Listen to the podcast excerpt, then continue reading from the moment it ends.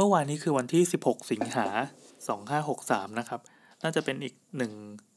หมุดหมายแล้วกันที่ประวัติศาสตร์ไทยสมัยใหม่จะได้บันทึกเอาไว้ไม่ว่าจะบันทึกว่ายังไงก็ตาม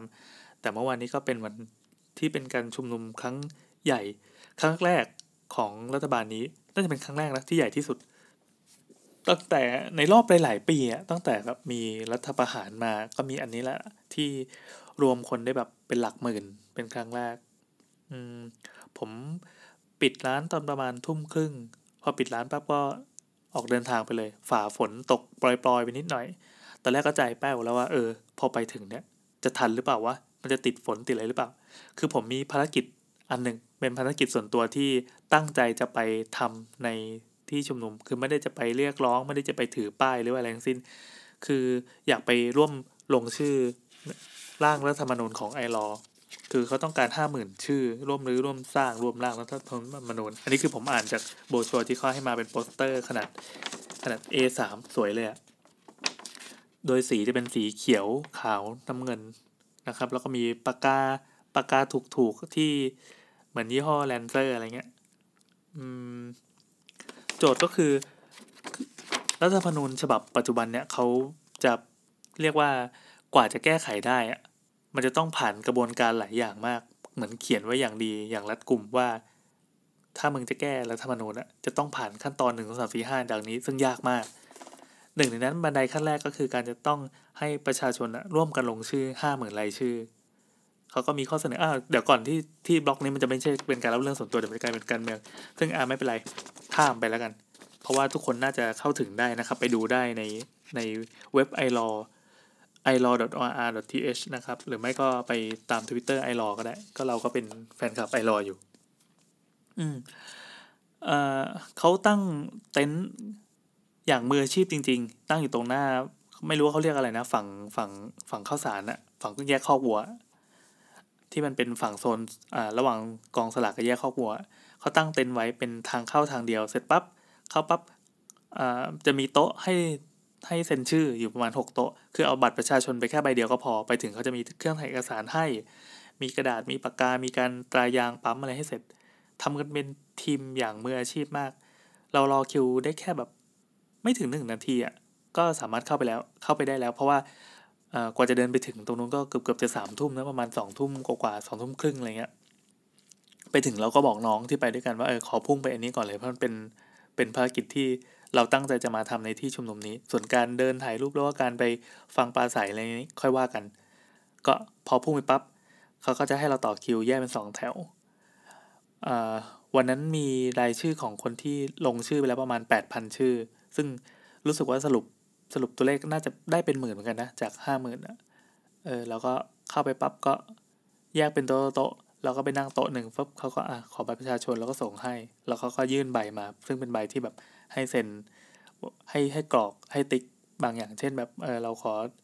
สนับสนุนการการร่างเนี้ยเออซึ่งเราก็อ่านข้อมูลไปเรียบร้อยละแล้วบนเวทีเขาจะมีการประกาศเวทีนี้ก็จะตั้งอยู่ฝั่งที่หันมาทางสนามหลวงอะตรงอนุสาวรีย์ประชาธิปไตยใช่ปะมันจะมีเป็นวงกลมซึ่งวงกลมข้างในก็เป็นสวนสวยจริงๆแล้วก็มีแผงเหล็กตั้งไว้รอบๆแล้วก็มีตำรวจยืนคุมรอบๆแล้วก็มีฝั่งที่ตำรวจไม่ได้ยืนคุมก็คือฝั่งที่ตั้งเป็นเวทีกลุ่มผู้ปราศรัยแล้วก็ทีมงานเบื้องหลังเขาก็จะตั้งเวทีตรงนั้นแล้วก็หันมาทางฝูงชนที่อยู่ฝั่งสตรีวิทแมคโดนัลด์รวมไปถึงกองสลากลามไปถึงอ่าเขาเรียกว่าแยกคอกวัวเออเป็นฝั่งแยกคอกวัวแล้วกันตำรวจก็จะปิดถนนตั้งแต่ตั้งแต่ลาดดำเนินตรงนั้นเนี่ยก็คือทั้งเส้นเลยละกันร้านอ่ายาวไปถึงตรงเกือบเกือบจะแยกผ่านฟ้าห้องน้ำจะอยู่ตรงอ่าลานพับพามหาอะไรนะจำชื่อไม่ได้ลานเขาเรียกว่าลานลานพับพาละกันฝั่งฝั่งแยกผ่านฟ้าอ่ะผมจอดรถตรงตอนแรกอะไม่รู้ไงคิดว่าเขาจอดใกล้ๆไม่ได้ลงนี้จะไปจอดใกล้ๆดีกว่าผมจอดรถตรงก่อนถึงสะพานปิ่นเกล้าแถวๆที่มันมีคณะกายภาพบำบัดของมหิดลนะครับก็เดินข้ามสะพานปิ่นเกล้าไปแล้วก็ยาวไปประมาณโลกว่าๆเหมือนกันก็ไกลเหมือนกันไกลกว่าที่คิดตอนแรกคิดว่าน่าจะมีที่จอดใกล้ๆแต่ก็นึกไม่ออกด้วยความที่ไม่ได้เข้าเมืองนานแล้วก็ประเมินสถานการณ์ไม่ถูกว่า การจราจรจะแน่นไหมอะไรไหมรู้แต่ว่าคือเราเราอ่านแต่ใน Twitter มาว่าตำรวจเขาปิดถนนไงแต่ถ้าถามคนที่เข้ามาอยู่ในกลุ่มชุมนุมแล้วเขาก็เขาคงตอบให้ไม่ได้ละเอียดว่าตรงไหนเข้าได้เข้าไม่ได้เราก็เลยประเมินเอาเองก็ด้วยความเป็นคนแถวนั้นมาก่อนนะครับก็เลยไปจอดสักไกลหน่อยอ่ะทีนี้พอเดินไปเนี่ยเอ่อตอนแรกก็เห็นเฮ้ยทำไมมันเล็กจังวะคือมันเหมือนมีมีช่วงพีคประมาณหนึ่งทุ่มที่คนมากันเยอะที่สุด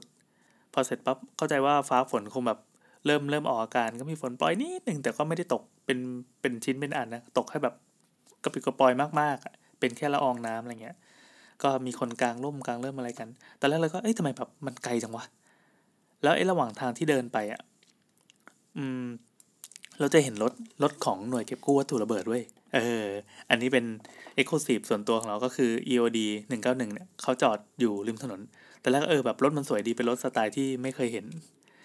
ก็มีเป็นคันสีดำนะครับแล้วก็คาดแดงแล้วก็เขียนเสียดายไม่ได้ถ่ายรูปเอาไว้คือเราก็ถ่ายรูปตั้งแต่สนชนะสงครามอะไรเป็นต้นไปนะแต่ว่าคันนี้ไม่ได้ถ่ายมันจะมีเสาอยู่ข้างบนเต็มไปหมดเลยซึ่งตัวนี้มันเป็นรถที่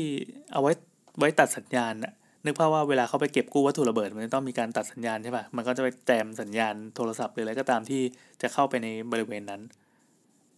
ก็ตอนแรกก็คิดว่าเออน่าจะเป็นรถที่มาแบบเผื่อมีเหตุมีอะไรก็เขาจะมาเก็บกู้ใช่ไหมเกิดมีระเบิดตุ้มอ่ะมองในแง่ร้ายเกิดในกลุ่มผู้ชุมนุมมีเหตุอะไรขึ้นมาคันนี้จะไปช่วยแก้ปัญหาให้แต่ก็ไม่ได้คิดถึงว่าเขาจะไปเพื่อจะไปแจมสัญญาณสื่อสารซึ่งเราก็ทวิตถามมาตั้งแต่แรกว่าเฮ้ยแบบทำไมถึงคือดูไลฟ์สื่อมวลชนบางช่องที่ไปไลฟ์เสร็จปั๊บเขาบอกว่าตรงนั้นนะสัญญาณมันไม่ได้เรื่องเลยไม่แทบไม่มีเลยจำเป็นจะต้องออกมาข้างนอกแล้วก็มีคนให้คำแนะนำว่าควรจะเปลี่ยนสวิตช์สัญญาณในโทรศัพท์มันเลือกได้ไงว่าจะเอาแบรนด์ไหนบางคนก็เป็นออโต้ โฟร์จี ทรีจี แต่เขาบอกว่าให้เลือกเป็น ทรีจี อย่างเดียวอันนั้น channel ยังจะว่างอยู่อันนี้พอจะเข้าใจได้นะเหมือนเราไปดูคอนเสิร์ตอะแล้วช่องสัญญาณมันเต็มพอดีก็จะทวีตรูปหรือว่าไลฟ์หรืออะไรไม่ได้เลยแล้วทุกคนอยากจะไลฟ์กันหมดเลยมันก็จะเป็นการแย่งกันมันจะเป็นคอขวดของของสัญญาณสื่อสารคิดว่าเดี๋ยวถ้าเกิดว่ามีโอกาสหน้าได้มาชุมนุมอีกก็คงจะเอาซิม ที โอ ที ไม่รู้ว่ามีขายเปล่าถ้าใช้ซิม ที โอ ที น่าจะแบบไปไลฟ์ได้ลื่นๆเลยเพราะว่าไม่ค่อยมีคนใช้กันอาคามเราก็เดินผ่านไอ้รถสีดำเนี่ยเข้าไปไปถึงปั๊บก็ไปลงชื่อเมื่อกี้เล่าไปอย่างวะลืมเออก็ไปลงชื่อของไอรอ ตอนนี้บรรยากาศก็ฝนตกปล่อยนิดๆแต่ไม่ได้ทำให้เปียกแล้วก็เดินถ่ายรูปถ่ายรูปก็ถือกล้องไปอันนึงมันเป็นมันเป็น Sony เอ เจ็ด ทู เนาะก็เออดีเหมือนกันไหนๆมาละอย่างน้อยก็ขอถ่ายภาพเพื่อเป็นการบันทึกไว้แล้วกันแล้วก็ตั้งใจว่าภาพนี้จะถ่ายไม่ให้ติดหน้าคนเลยคือถ่ายเป็นบรรยากาศการชุมนุมแล้วก็ก็เอาไปทวีตอ่ะถ้าเกิดว่าใครจะเอาภาพนี้ไปใช้ก็ก็เชิญเลยก็พยายามจะถ่ายให้เห็นบรรยากาศรอบๆทั้งหมด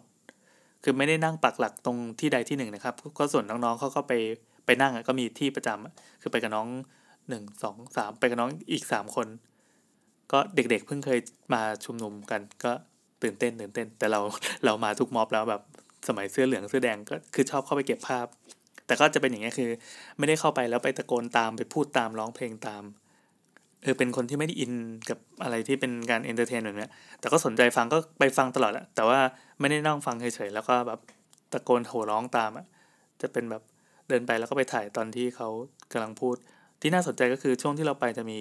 คุณคนหนึ่งผมจำชื่อไม่ได้จะเป็นคนที่มาจากปัตตานีเขาเขียนว่าปัตตานีเลยแล้วก็มีมีแผ่นป้ายขนาดใหญ่เป็นป้ายผ้าดิบที่เขียนด้วยผู้กันน่ะก็เขียนว่าปัตตานีเฮ้ยอันนี้น่าสนใจเหมือนกันเอาปัญหาไฟใต้ในมุมในมุมที่เขาเจอเอามาเพื่อมาเรียกร้องกับส่วนกลางซึ่งก่อนหน้านี้มันเป็นเรื่องปัญหาความมั่นคงเว้ยใครก็พูดไอ้อะไรแบบเนี้ยออกอากาศไม่ได้แต่คนนี้เขาตั้งใจจะมาพูดตรงใจกลางเมืองหลวงของประเทศไทยเลยเออซึ่งดีซึ่งดีนะครับแล้วก็เท่าที่ฟังบรรยากาศของการชุมนุมเป็นไปอย่างสุภาพซึ่งผมโอเคมากเลยนะอ่ะโอเคตรงนี้ทัวร์ลงอีก คือวรรณสิงห์ที่เขาพยายามเรียกร้องว่าถ้ามาก็อย่ามีเฮสปีดซึ่งก็มีคนมามาสอนแหละว่าเฮสปีดคืออะไรอันนี้เราเข้าใจว่าว่าเออมันก็เหมือนสมัยกปปสที่มันแบบยิงเลยยิงมันเลยอะไรเงี้ยคือการพูดเพื่อทำให้มีการแบ่งแยกมีการเหยียดหรือว่าการนำไปสู่การฆ่าอะไรแบบนี้สมัยนั้นนะมีแต่ว่าตอนเนี้ยวันเนี้ยไม่ใช่วันเนี้ยเมื่อวานเนี้ยยังไม่เจอเลย คือจะว่าไปถ้ามีช่องทีวีสักช่องหนึ่งมาถ่ายไลฟ์ไว้ตลอดคือผมไม่แน่ใจนะครับเพราะไม่ได้ดูทีวีก็เชื่อว่าออกอากาศได้อย่างสะอาดบริสุทธิ์ถึงแม้จะมีการพูดแต่ต้องสถาบันกษัตริย์อืมเพราะว่าเขาจะมีการรณรงค์เพื่อจะขอแก้กฎหมายอะไรเงี้ยซึ่งก็ก็เป็นสิ่งที่ทำได้สิ่งที่พูดได้ไม่มีอะไรผิดเลยแล้วก็ไม่มีอะไรที่พูดในแนวรุนแรงหรือเราอาจจะมาไม่ทันก็ได้นะพอเรามาในแบบช่วงสองทุ่มครึ่งแล้วอะไอช่วงที่คนพีคๆอาจจะมีอะไรก็ได้แต่ว่า ด้วยความด้วยความอินไงความอยากรู้แล้วก็ตอนที่ขับรถมาก็คือเปิด YouTube มันในจอของรถอะให้น้องมันต่อ Mobile Hotspot ให้แล้วก็ซิงค์ YouTube ไปเข้าในจอใหญ่แล้วก็ดูไลฟ์มาบางคนก็พูดดีบางคนก็แบบพูดไม่ได้เรื่องเลยไม่น่าเอาพามาขึ้นเวทีเลยอ่ะว่ากันตรงแต่พอเป็นช่วงหลังๆช่วงดึกๆตัวพีคๆก็จะมาเช่นแบบทนายอานนท์เงี้ยแล้วก็มีกลุ่มไม่แน่ใจเขาเขาใช้คำว่าแกนนำหรือเปล่าสามสิบเอ็ดคนอ่ะก็ขึ้นไปพูดบนเวทีแล้วก็ไปร้องเพลงอะไรอย่างงี้กันเราก็จะเดินถ่ายบรรยากาศต่อเรื่อยๆคนจะไปแน่นตรงฝั่งเขาเรียกว่าฝั่งอะไรเนาะฝั่งฝั่งคอกวัวฝั่งหน้ากองสลากแล้วกันเออฝั่งอย่างนั้นอ่ะจะเต็มจนแบบเดินเบียดเดินแทรกเข้าไปแทบจะไม่ได้แต่พอพ้นครึ่งอนุสาวรีย์ประชาธิปไตยที่เป็นครึ่งหลังของเวทีอ่ะคือจะโล่งแล้วก็มีพวกรถขายขนมขายของกินขายน้ำเต็มไปหมดเลยพ่อค้าแม่ค้าที่ตั้งเป็นรถเข็นอะก็อยู่กันเต็มแล้วก็พอช่วงข้างหลังอนุสาวรีย์ประชาธิปไตยก็คือตำรวจยืนยืนเลี้ยงเป็นแผงเลยแต่เข้าใจว่าเป็นโค้งสุดท้ายแล้วเขาก็แบบเริ่มเริ่มเมื่อยเริ่มเหนื่อยเนาะก็เดินออกไปกินก๋วยเตี๋ยวไปอะไรกันบ้างคือคือเราก็เดินไปถ่ายตำรวจ ถ่ายรูปไปเยอะเหมือนกันอันนี้เราก็ไปไปทวีตแล้วลองไปดูได้นะครับเพิ่งทวีตไปเมื่อวานตอนตีตีเลยอะอืมอะไรอีกนะที่พอจะจำได้ก็อ่ะเรื่องป้ายแล้วกันอ่ะมีเรื่องป้ายเนี่ยแหละที่ถ้าถ้าจะว่าไปมันก็ไม่สามารถออกอากาศในฟรีทีวีได้เพราะบางอันก็ใช้คำพูดที่ล่อแหลมล่อแหลมในที่นี้จะว่ากันตรงๆก็คือผิดกฎหมายนั่นแหละถ้าเกิดว่ามีฝ่ายที่ไม่เห็นด้วยหรือฝ่ายที่มาเก็บข้อมูลดังที่เขาประกาศนะนะว่าจะส่งคนมาแทรกซึมแล้วก็เข้ามาเนียนขอดูว่ามีใครพูดอะไรบ้างที่ที่น่าจะแบบเห็นปั๊บแล้วก็จับปุ๊บอะไรเงี้ย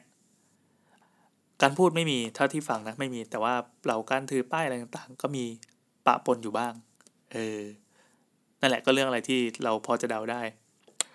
นอกนั้นก็จะเป็นพวกงานศิลปะก็มีนะมีศิลปินที่เขาวาดรูปแล้วก็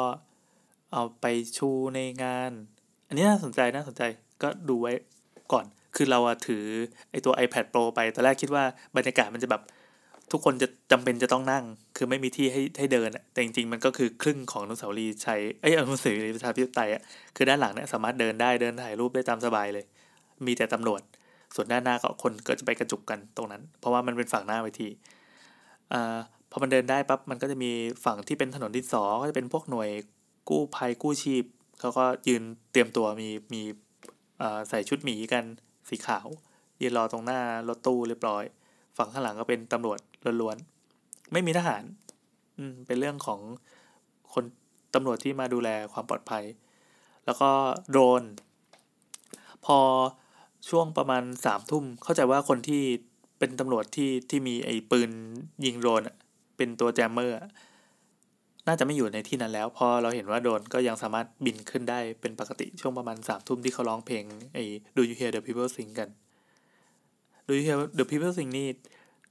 มีคนก็วิพากษ์วิจารณ์มันก็น่าสนใจนะคือเขาบอกว่าอ่าเขาไม่มีการบรีฟไว้ก่อนว่าเราจะใช้เพลงนี้ดังนั้นพอจังหวะที่เพลงนี้ขึ้นกลายเป็นว่ามันไม่ใช่เสียงจากจากจากฝั่งคนที่ร้องเพลงนี้ขึ้นมาดังนั้นบรรยากาศมันก็เลยไม่ได้ขลังเท่าที่ควรเว้ยมันเป็นเพลงที่ไม่ได้แมสมากคือเราอะเราเราชอบเนื้อเพลงนี้เรามีแปลไทยเป็นเวอร์ชันของตัวเองด้วยแต่ว่าไม่ได้เผยแพร่ที่ไหนก็มันเป็นเพลงจากละครเวที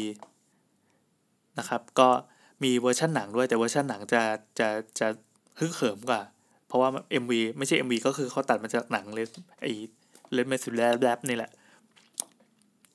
ผมชอบเวอร์ชันหนังแต่ว่าถ้าเอามาเปิดเสียงดังอะช่วงแรกมันจะเสียงกระซิบกระซิบเพราะว่าในในบทมันก็คือไม่ค่อยมีใครกล้าพูดแต่ตอนหลังอะเสียงมันจะดังขึ้นเรื่อยๆดังขึ้นเรื่อยๆซึ่งบรรยากาศแบบนี้ดันไม่เกิดในเมื่อวานนี้อันนี้เป็นที่น่าเสียดายก็มีคนก็วิจารณ์ซึ่งดีนะผมผมชอบการวิจารณ์กันเองอ่าเขาบอกว่าเพลงนี้เขาไม่ได้บิ้วมาก่อนว่าเราจะใช้เพลงนี้เป็นสัญลักษณ์ในการชุมนุมซึ่งก่อนหน้าเนี้ย หลายๆม็อบทั่วโลกก็จะใช้เพลงนี้กันเออแต่ว่าเหมือนเป็นเป็นความฟินของบางกลุ่มที่รู้จักเพลงนี้แล้วก็เหมือนพยายามจะมาเปิดอ่ะแต่พอเปิดปั๊บคนที่ไม่เก็ตกันไงแล้วก็มีลุงป้าน้าอาที่แบบเขาไม่ได้อินกับการการร้องเพลงเนี้ยซึ่งเขาไม่รู้จักถ้าเป็นเพลงชุมนุมแบบก่อนๆนะที่มันเปิดวนเปิดวนจนแบบจำได้นึกภาพแบบสุโขทัยอย่าได้ถอยอะไรเงี้ยของกปส.หรือไม่ก็แบบของของแต่ละม็อบอ่ะมันจะมีเพลงประจำอยู่ดอกไม้ดอกไม้จะบานอะไรเงี้ยแต่เนี้ยเขาเลือกใช้เพลงนี้พอมันยังไม่แมสปั๊บสิ่งที่เขาทำก็คือบนเวทีก็จะมีการแจกเพลงนี้ขึ้นมาเราจำไม่ได้ว่าแจกด้วยวิธีไหนว่าตอนนั้นเดินไปข้างหลังอยู่เขาบอกว่าถ้า Android ให้ให้ให้ทำอะไรบางอย่างเนี่ยแต่ถ้าเป็น iPhone ก็ AirDrop แล้วทุกคนก็จะมีโทรศัพท์ขึ้นมาแล้วก็ชูสามนิ้วแล้วก็ร้องเพลงแล้วก็ก้มหน้าลงมองมือถือภาพมันก็จะแปลกๆนิดนึงแต่ก็เสียงก็จะงึมๆงำๆแต่พอเข้าช่วงหลังปั๊บคือเนื้อเพลงมันจะเริ่มรีพีทรีพีทละพอรีพีทปั๊บเสียงจะดังขึ้นเองเอออันนี้ก็ดีเหมือนกันคือคนก็จะเริ่มร้องได้ซึ่งมันเป็นเนื้อภาษาไทยซึ่งเราก็ไม่คุ้นนะก็เหมือนจะเอามาจากไฟเย็นปะหรือว่าเป็นของสามัญชนอันนี้ผมไม่ชัวร์ขอโทษทีมันมีเวอร์ชันไทยที่เขาแปลแล้วก็อยู่ใน YouTube อยู่น่าจะเป็นสามเวอร์ชันมีเวอร์ชันที่เป็นละครเวทีของไทยด้วยแต่นั้นไม่ค่อยไม่ค่อยสละสลวยคือมันมีอันนึงที่เขาร้องแบบในเวอร์ชันไทยที่เสียงดีมากเว้ยแต่ว่าเนื้อเนื้อที่แปลไทยผมกลับชอบอีกเวอร์ชันนึงน่าเอาสองคนนี้ผสมกันก็คือเอาเนื้อของเวอร์ชันที่แต่งดีกว่ามาร้องโดยโดยอีกกลุ่มคนนึงแต่ก็ไม่เป็นไรก็ถือว่าค่อยๆพัฒนากันต่อเนื่องแล้วกันผมรู้สึกว่ามันเป็นการชุมนุมที่ยังอยู่ในความบริสุทธิ์อยู่จริงๆหลายๆม็อบก็จะเกิดขึ้นแบบเนี้ยจำกปปส.ได้ไหมตอนเริ่มอ่ะที่เขาเป็นว่ากันด้วยนิรโทษกรรมอ่ะอันนั้นอ่ะคือไม่ว่าจะเป็นเสื้อสีอะไรก็ตามที่มีความรู้สึกว่าเฮ้ยแบบตัวทักษิณก็ทำอย่างนี้ไม่ถูกเขาก็มาร่วมกันไม่ว่าจะแดงจะเหลืองอะไรก็ตามแต่พอผ่านไปแค่นิดหนึ่งอ่ะพอมันมีการฉวยโอกาสปั๊บแบบเฮ้ยขอเคลมม็อบนี้เป็นของกูแล้วก็มีการยกระดับการชุมนุมมีการเสนอข้อเรียกร้องเรียกร้องอะไรซึ่งแบบมันก็ไปเรื่อยในในโหมดของกปปส.ซึ่งณปัจจุบันเนี้ยเยาวชนปลดแอกเนี่ยเท่าที่เห็นก็คือการการเรียกร้องสามข้อและสิบข้ออันนี้ต้องบันทึกไว้เพราะว่าเดี๋ยวต่อไปถ้าเกิดว่ามีในการยกระดับการชุมนุมซึ่งบนเวทีเขามีประกาศแล้วซึ่งมันเป็นสเต็ปปกตินะของการการทำม็อบอะไรเงี้ยขึ้นมาก็คือตอนแรกอ่ะจะเริ่มด้วยแกนที่แข็งแรงก่อนหยุดคุกคามร่างรัฐธรรมนูญแล้วก็ยุบสภาอะไรเงี้ยแล้วก็มีเวอร์ชันสิบข้อซึ่งอันนี้ถ้าใครตามข่าวใกล้ชิดเนี่ยก็จะรู้ว่าเออเขาก็มีดราม่าอะไรกันก็เรื่องอุดมการณ์นั่นแหละว่าจะจะเลือกไปทางไหนก็มีเพื่อนนักข่าวที่บอกว่าเออแล้วแต่ว่าเราจะเมนใครเออน่าสนใจคือเหมือนทำเป็นทำเป็นยูนิตละแต่สุดท้ายก็คือเหมือนมีศัตรูร่วมกันแต่ว่าเหมือนแยกกันเดินรวมกันตีซึ่งมันก็เป็นยุทธศาสตร์ที่เคยเห็นในม็อบก่อนๆก็แบบนี้คนที่เขามีเรียนวิชาม็อบวิชาการควบคุมฝูงชนเขาก็จะเก็ตกันอยู่แล้วว่าจะต้องจัดการยังไงแต่ที่ไม่เก็ตเลยก็คือเราแฟลชม็อบต่างๆซึ่งแบบมึงครีเอทมาได้เรื่อยๆแล้วก็คิดว่าเพื่อการเลี้ยงกระแสผมคิดว่าต่อจากนี้ไปเขาก็จะมีแฟลชม็อบอะไรเงี้ยเกิดขึ้นจากหลายๆคนหลายๆกลุ่มซึ่งไม่น่าเชื่อเลยว่าเพียงแค่ไม่กี่ชั่วโมงถัดมาเว้ยวันเนี้ยทั้งวันอ่ะผมตื่นเต้นกับข่าวที่ว่านักเรียนชูสามนิ้วในโรงเรียนแล้วก็มีการโต้กลับของกลุ่มครูบาอาจารย์ซึ่งไม่แฮปปี้กับการแบบชูสามนิ้วในขณะเข้าแถวมีบ้างที่ไปพูดบนบนหน้าเสาธงอ่ะเออบอกว่าแบบเธอสถานที่นี้มันเป็นสถานที่ศักดิ์สิทธิ์ซึ่งแบบนักเรียนก็อืมบูบูบูกันกับบางที่ก็คือมีการลงไม้ลงมือกันซึ่งอันเนี้ยแบบโคตรสะท้อนอะไรหลายอย่างเลยอันนี้มันเป็นปรากฏการณ์ที่ที่น่าสนใจมากมากมากเลยตอนเนี้ยการแสดงออกทางการเมืองอ่ะมันไม่ได้จำเป็นจะต้องเป็นคนอายุมากกว่าสิบแปดซึ่งสามารถใช้สิทธิ์ออกเสียงได้แล้วเพราะว่าเนื่องจากพอโลกมันหมุนไว้ทำไมทำไมผมพูดซ้ำกับใครหลายคนมากแต่ไม่เป็นไรพูดต่อแล้วกันคือมันไม่ใช่ว่าจะต้องคุณจะต้องโตมีเอ่อเหมือนแบบเขาเรียกว่าอะไรนะนิติอะไรวะบรรลุนิติภาวะเออไม่ต้องบรรลุนิติภาวะแล้วถึงจะมีสิทธิ์ออกมาพูดอะไรแบบนี้เพราะว่าคนที่มันได้รับผลกระทบแม่งคือทั้งหมดเลยเอาตั้งแต่แบบเด็กๆแบบที่ไม่รู้ว่ากูจะเรียนไปทำไมกูจะเรียนไปแล้วเข้ามหาลัยยังไงทำยังไงถึงจะได้โตขึ้นไปมีชีวิตที่ดีเนี่ยเฮ้ยแบบเราสามารถแบบกำหนดทิศทางของชีวิตตัวเองได้แล้วทั้งนี้ทั้งนั้นจุดยืนของผมก็คือผมจะไม่อินกับการที่ เดินเกมอย่างไม่มียุทธศาสตร์เออยุทธศาสตร์ของแต่ละคนไม่เหมือนกันเออบางคนอาจจะรู้สึกว่าเอ้ยกูต้องทัวร์ลงแล้วพอถ้าพูดคำนี้ขึ้นมาเพราะว่าเราควรดำเนินไปด้วยความโกรธเกลี้ยวอะไรเงี้ยซึ่งอ่ะโอเคอยากโกรธเกลี้ยวก็เชิญแต่สำหรับผมรู้สึกว่าอืมเหมือนเราสู้กับคนที่แก่มากๆเว้ยแก่จนจนรู้แล้วว่าไอ้พวกเนี้ยถ้าเกิดว่าโผล่มามึงเป็นทหารเร็วกูตีทีเดียวก็ตายหมดแล้วอะไรเงี้ยสามารถนั่งกระดิกตีนแล้วก็ปล่อยลูกน้องออกไปสักห้าคนไปแอบทำอะไรลับๆเบื้องหลังแค่นี้กูก็ชนะแล้วอ่าดังนั้นถ้าเกิดว่าทำอะไรมันก็ต้องแบบเหมือนรู้ข่าวรู้เราอะรบร้อยครั้งชนะร้อยครั้งอะแน่นอนมันก็จะมีบางกลุ่มที่อาจจะสุดโต่งอันนี้พูดถึงถึงฝั่งนี้เท่านั้นนะฝั่งประชาธิปไตยเท่านั้นนะมันก็มีแบบที่ประชาธิปไตยแบบสุดโต่งหลุดขอบไปก็มีเราก็จะเห็นแบบเอออย่างใน Twitter ก็จะมีวันก่อนก็เพิ่งโดนทัวร์ลงแต่อันนี้ไม่ได้เป็นสาระสำคัญอะไรคือผมเฉยๆแล้วก็กลุ่มคนที่มีเหตุผลกลุ่มคนที่มีอเจนดาแฝงเออก็มีว่ะก็มีว่ะไม่ใช่ไม่มีเราเจอแล้วแล้วก็กลุ่มคนที่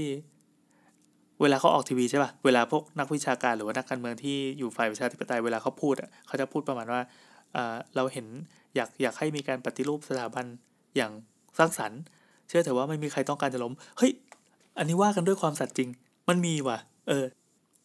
ดังนั้นเราจะเห็นว่าเฉดสีอ่ะแม่เลือกใช้คำอยู่เฉดสีมันมีอยู่หลายเฉดมาก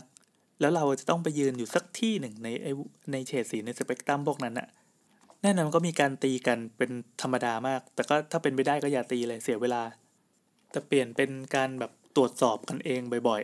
ๆเข้าใจแหละว่าเวลามันมีการชุมนุมรณรงค์หรือหรือว่าปลุกระดมอะไรถ้าเกิดว่ามีคนมาขัดปั๊บไอ้อุณหภูมิที่แบบจะปั่นให้ไปสุดแล้วจะปล่อยคนให้แบบพุ่งไปข้างหน้าเนี่ยมันจะโดนเบรก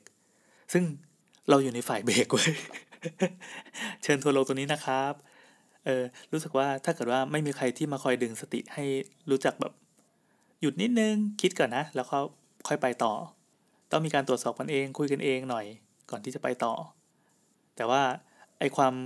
ความเป็นสีเทาๆความที่ไม่ขาวจัดดำจัดเนี่ยคือมันต้องแก่ประมาณหนึ่งอะถึงจะเก็ตเว้ยก่อนหน้านี้เรา ตัวอวตารสีแดงสดก็เกิดมาสมัยวัยรุ่นเหมือนกันก็มันจะมีความ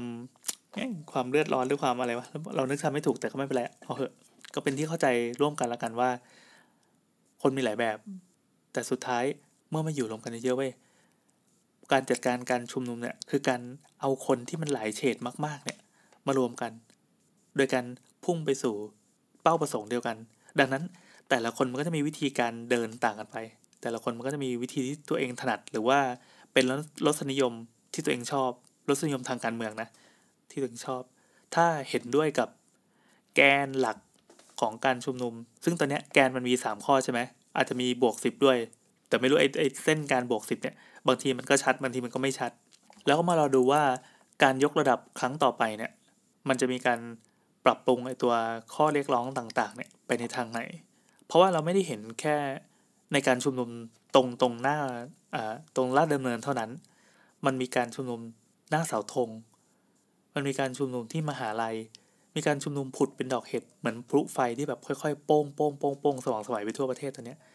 เป็นเป็นปรากฏการณ์ที่เรากำลังรอคอยอยู่ว่ามันจะเกิดอะไรขึ้นผมมองในเชิงสร้างสรรค์ซึ่งมันเป็นทุ่งลาเวนเดอร์มากนะของจริงมันก็ไม่ได้สวยงามขนาดนั้นอันนี้ผมเข้าใจแต่ก็ถ้าเป็นไปได้ก็ภาวนาว่าอยากให้ทุกอย่างมันเป็นไปในทางดีคุยกันอย่างมีเหตุมีผลเนี่ยผมก็ยังเชื่อว่าการไปอย่างมีเหตุมีผลเว้ยมันจะไม่นำไปสู่ความรุนแรงซึ่งซึ่ง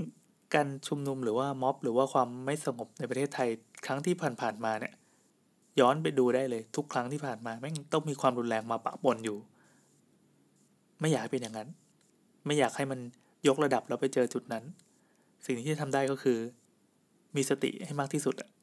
ทำอะไรก็ตามมีสติแต่ก็แน่นอนมันต้องมีคนที่ไม่ค่อยมีสติปนมาด้วยเราไม่อยากให้คนเหล่านั้นได้ซีนเพราะมันจะพาไปสู่อะไรก็ไม่รู้ซึ่งผมคิดว่ามันไม่ค่อยน่าพิสมัยเท่าไหร่อ่ะพูดวนละพูดวนละอืมก็น่าจะพอจะจับได้พอสมควรว่าว่าผมยืนอยู่ตรงไหนของสเปกสเปกตรัมนี้อยากให้เกิดการเปลี่ยนแปลงอยากให้เกิดการเปลี่ยนแปลงในระดับระดับพลิกวัฒนธรรมขึ้นมาเลยน่าจะเป็นการเปลี่ยนแปลงครั้งใหญ่อีกครั้งหนึ่งตั้งแต่อภิวัตสยาม อยากไปอยากให้ไปถึงระดับนั้นผมยังมีความหวังอยู่แล้วก็เชื่อว่าตัวเองถึงแม้จะมีภาระผูกพันอะไรเงี้ยตามสไตล์พวกคนที่มันมีงานมีการทำกันหมดแล้วแล้วมันก็มีข้อแม้มากมายที่กระโดดเข้าไปเอาชีวิตตัวเองไปทุ่มให้กับการเปลี่ยนแปลงอะไรพวกนี้ไม่ได้